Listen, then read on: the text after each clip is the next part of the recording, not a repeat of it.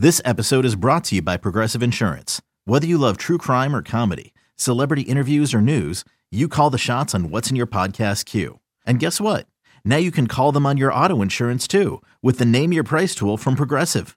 It works just the way it sounds. You tell Progressive how much you want to pay for car insurance, and they'll show you coverage options that fit your budget. Get your quote today at progressive.com to join the over 28 million drivers who trust Progressive. Progressive Casualty Insurance Company and Affiliates. Price and coverage match limited by state law. When you need mealtime inspiration, it's worth shopping Kroger, where you'll find over 30,000 mouthwatering choices that excite your inner foodie. And no matter what tasty choice you make, you'll enjoy our everyday low prices, plus extra ways to save, like digital coupons worth over $600 each week. You can also save up to $1 off per gallon at the pump with fuel points. More savings and more inspiring flavors make shopping Kroger worth it every time. Kroger, fresh for everyone. Fuel restrictions apply. Hey, it's Matt Bove from It's Always Game Day in Buffalo. This NFL offseason, we can fit 25 hours in a day, and that's because of podcasts. They make you more productive. When you're folding laundry, paying bills, making omelets, or any other task that you've got to get done, listen while you work. Do your chores and be entertained all at the same time. It's all about the Bills, the news, insight, analysis, and of course, some jokes too on demand so it fits into your busy schedule. Follow the It's Always Game Day in Buffalo podcast on the Audacy app or wherever you get your podcasts. So it was interesting to me, Matt, how both these situations played out quite differently, right? Which is the Bills needed an offensive coordinator, but they already had a guy in house that was doing the job, and they kind of moved quickly to do that. They had one interview, as far as I know, that's with Thad Lewis, former Bills uh-huh. quarterback, for the offensive coordinator position. And I think they only maybe had one interview for the defensive coordinator job, but it just took a little while to get there. I guess a few extra days, but it seemed like it was pretty swift. It seemed like there was really no debate. And honestly, Joe Brady did have that one interview not like Babich having three. And it felt like this was just going to happen all along. They just needed to go through the process. Yeah, for sure. And I think, I mean, the Joe Brady interview was a head coaching interview. It wasn't even an right. offensive coordinator right. interview, which is pretty ridiculous. I think from the way they talked about it, Dion Dawkins, when they're cleaning out their lockers, said, I think we're going to see Joe again.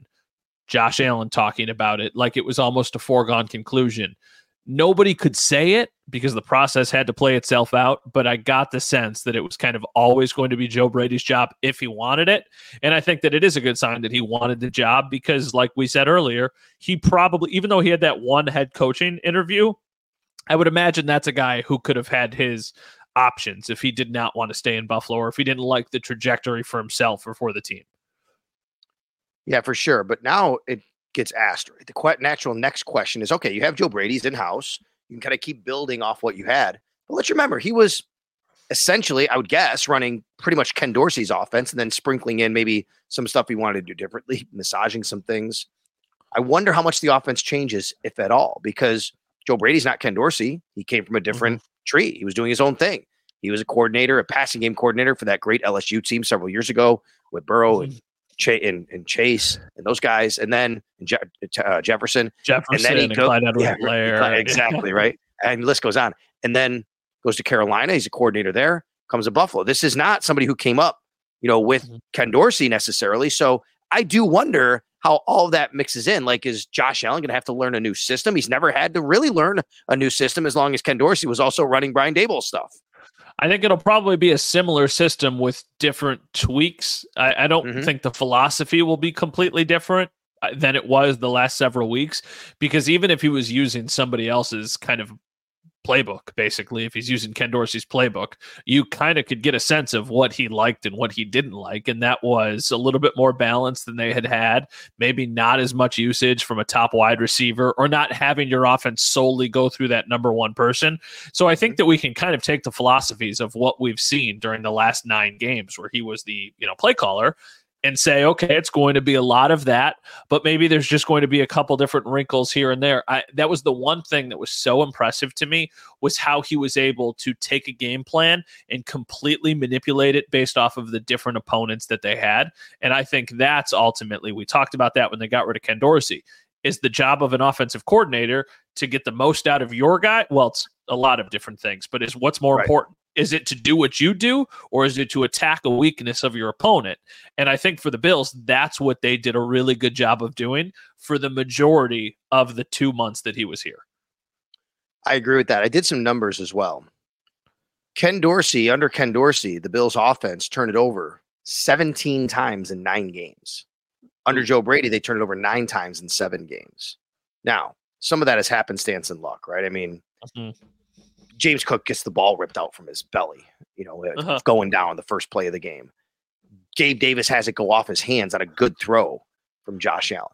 But I do think there's something to be said for there were just too many critical mistakes that were being made uh-huh. under Ken Dorsey, which is why, you know, part of the package of why you had to make the change. And yes, there were some critical mistakes made under Joe Brady. They were certainly not perfect. The last game, especially a couple drop passes. But I do think they decreased those number of critical mistakes that they made in games that allowed them to win six of their last seven and five in a row.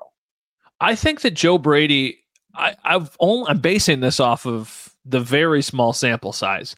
I feel like it might just be a little bit more consistent. I think Ken Dorsey's offense had potential and flashes where they were absolutely unbelievable. I think back to the Dolphins game where they scored 48 points. Yep. But then they lay an egg the next week in London and have I think seven or 10 points up until the last five minutes of the game.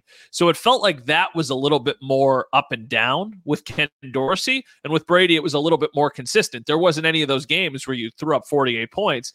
I think his highest output might have been 34, and that might have come at a loss. I think that, that was the overtime game against the, the, um, the yeah the overtime, game. game the Eagles.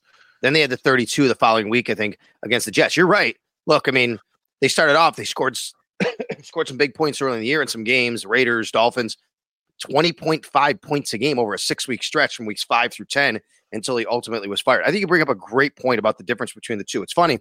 I went on our Audacy sister station, The Fan in Cleveland, and I had somebody else from Cleveland email me some questions. And it's all about, you know, Ken Dorsey. What did he do well? What did he not do well? Because Ken Dorsey has now been hired as the offensive coordinator yeah. of Cleveland, even though he won't be calling plays. Kevin Stefanski will be. And that's exactly what I said. So you tell me you think I was right when I've said, you tell like, is this the right response if someone asked you? Because I've been asked, and I said, look, to me, his biggest failing was it seemed like he did not specifically game plan enough and just said, hey, we're going to do what we do and make the other team stop us. And I think that hurt them um, of several times. But the other thing, I think we kept hearing from players, Matt, they were having too much on their plate. They kept talking about simplifying things and you know trimming things down. And I think that's maybe why those critical mistakes I bring up maybe that's why it didn't happen as much under Brady because they were just a little more focused on the execution than trying to do too mm-hmm. much. With Joe Brady, they averaged 27 points a game. I just did the math quickly while you were talking about that. I also was on Cleveland TV and the question was asked about Ken Dorsey, like, is it a good hire?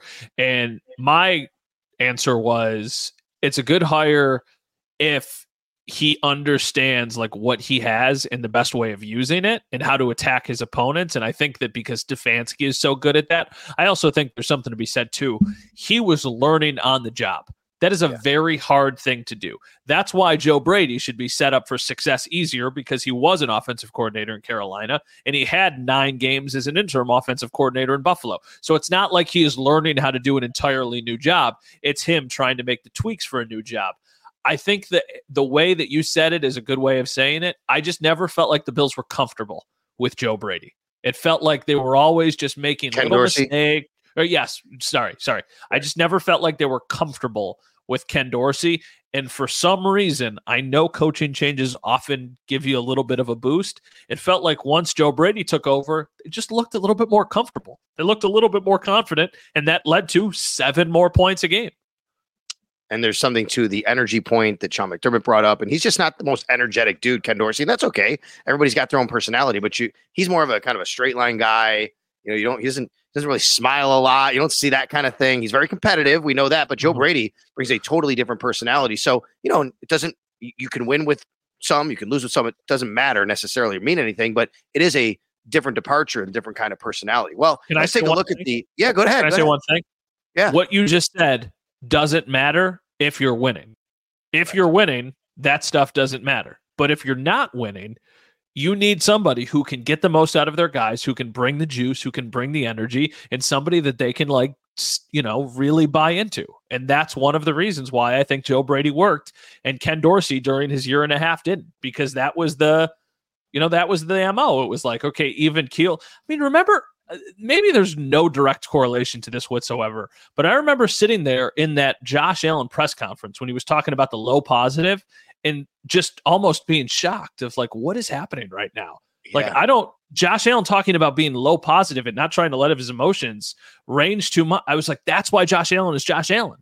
And right. I don't know if that was a Ken Dorsey thing or if that was just a him thing or if he was talking to Aaron Rodgers too. I don't know the answer to that. But I feel like Josh Allen is at his best when he's screaming at the top of his lungs and, you know, trying to run through people. That's when he's the best. So Joe Brady let him do that. And that's why in the second half of the year, the offense was so much better.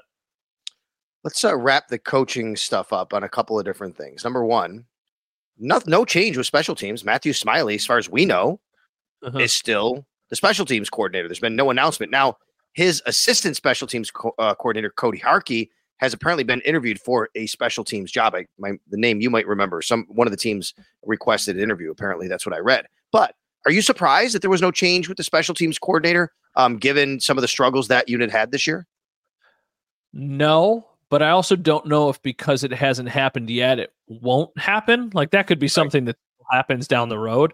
Maybe, but, maybe, maybe depending on who shakes free from other teams, exactly. You never know, right? I, I just think that Sean really does think it's execution, not poor coaching. Yeah. Like, you know, Matt Smiley isn't telling Tyler Bass, go miss this kick. Tyler Bass just misses right. the kick. Matthew Smiley can put in a good coverage plan for a kick and then somebody blows an assignment and all of a sudden there's a gap and they give up a touchdown to the New England Patriots on the first play of the game. So I thought that maybe he would kind of be the fall guy. But at the same time, I don't know if there needs to be a fall guy because they are also switching coordinators on both sides of the ball. well, promoting both guys on both sides of the ball. So there are changes. It's not like you have to do a change for this for just for the sake of doing the change. No, that's right. And the other thing I would say, the, the McDermott said something that I think was a very key indicator when he met with us at the end of the season.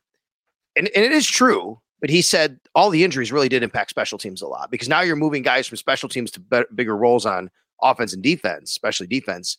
And that's where you're getting bulkier special teams. So now you have to use different players even on those units that might not be in uh-huh. those positions. Right. So, you know, th- I think that can be something something they've looked at. So we'll see. You're right. I mean, it's not completely set. We don't know a lot of times, you know, you'll get changes right around the combine time. The other thing with coaching, real quick, is now the Bills still have to, you know, replace Eric Washington on the D line and probably a quarterbacks coach. I think, yeah. even though he didn't have the title, I think Mike Shula was pretty much coaching the quarterbacks, wasn't he? Towards the end of the yeah. season when Brady was mm-hmm. there, and then they and then they hired. Remember, they hired a guy. His name escapes me from the University of Buffalo. Had worked with Joe Brady, but Shula had been a little bit more involved, I think, from what I can see. And he's obviously a candidate. So is Kyle Shurmur. Kyle Shurmur played quarterback. Um, you know, in college, I think a little bit in the NFL, and he's an offensive quality control coach. So they have a couple guys on staff who can do that. And then when it comes to uh, defensive line, uh, I uh, West Marcus West, I believe that's the assistant defensive line coach. He would mm-hmm. probably be the natural to move into that role if they want for Eric Washington. Is there a possibility that the Thad Lewis interview, while I'm sure was a legitimate interview for the offensive coordinator job, could also have been to gauge interest in potentially a quarterback coach job? Because sure. if you're, you know what I mean? Like if you're sitting there and you don't know what's going to happen with the Bucs, and you don't know what happens with Baker Mayfield, maybe mm-hmm. that's even though it's a lateral move, it's a move from a team with quarterback questions to a team that has one of the. So to me, when I saw that, that was also one of the things that I thought I was like, ah, maybe this means that he would come be the quarterbacks coach here. I, right. I don't know. I was just kind of thinking out loud here. No, no, I, I think it's always possible, right? You get to know somebody and you talk about all these different roles and things. Hey, if it doesn't work out, you don't get a coordinator job, what's your what's your intentions? What do you want to do? What if we have an opening here for a, a different role? All those things can happen. So in the next couple of weeks, I'm, I'm sure we're going to get a lot of answers to these questions. All right. The NFL itself had some major coaching changes and news, and Matt and I have some rankings we need to get to.